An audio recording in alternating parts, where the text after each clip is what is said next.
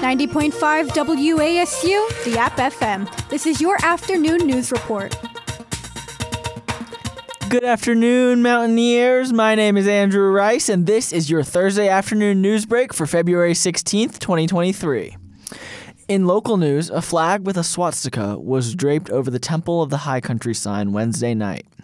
According to the Watauga Democrat, Boone police responded to a call at the temple of a person waving a flag with a swastika out front. Once officers arrived at the scene, they found a flag with a swastika draped over the Temple of the High Country sign, but were unable to locate the person who was allegedly waving it. The incident is currently under investigation. In state news, the North Carolina Senate voted to repeal the state's pistol permitting law on Thursday. According to WRAL, the law could allow North Carolinians to no longer need their local sheriff's permission to buy a handgun.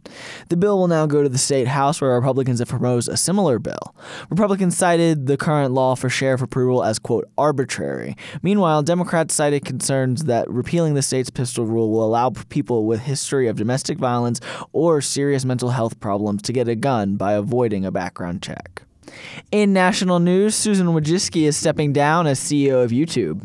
According to AP News, after nine years with the company, Wojcicki announced in a blog post Thursday that she was now going to spend time, quote, focused on my family, health, and personal projects I'm passionate about.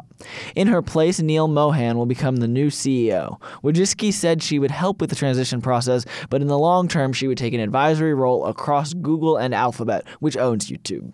Now to sports. Hello, I'm Riley Carlson, and this is your 90.5 WASU Sports Break. Your Mountaineer men's basketball team is at home taking on Texas State tonight at 6:30. Make sure you tune in to 90.5 WASU at 6:15 for pregame coverage as the wonderful tandem of Jeff Marson and Matthew Schweikert are on the call for that one. Meanwhile, the women's basketball team is playing tonight as well at the same time, but they will be in Old Dominion battling the Monarchs.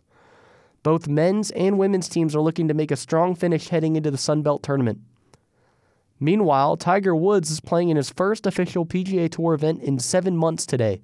His tee time is 3:04 p.m. Eastern Time as he looks to shock the world once again. I'm Riley Carlson, and that'll do it for your sports break. Now on to the weather team for an update on the local weather in Boone.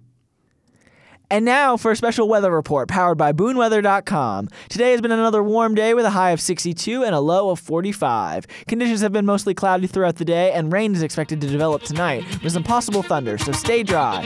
For 90.5 WASU, I'm Andrew Rice. For more up to date news, visit us at WASURadio.com or follow us on Instagram or Twitter.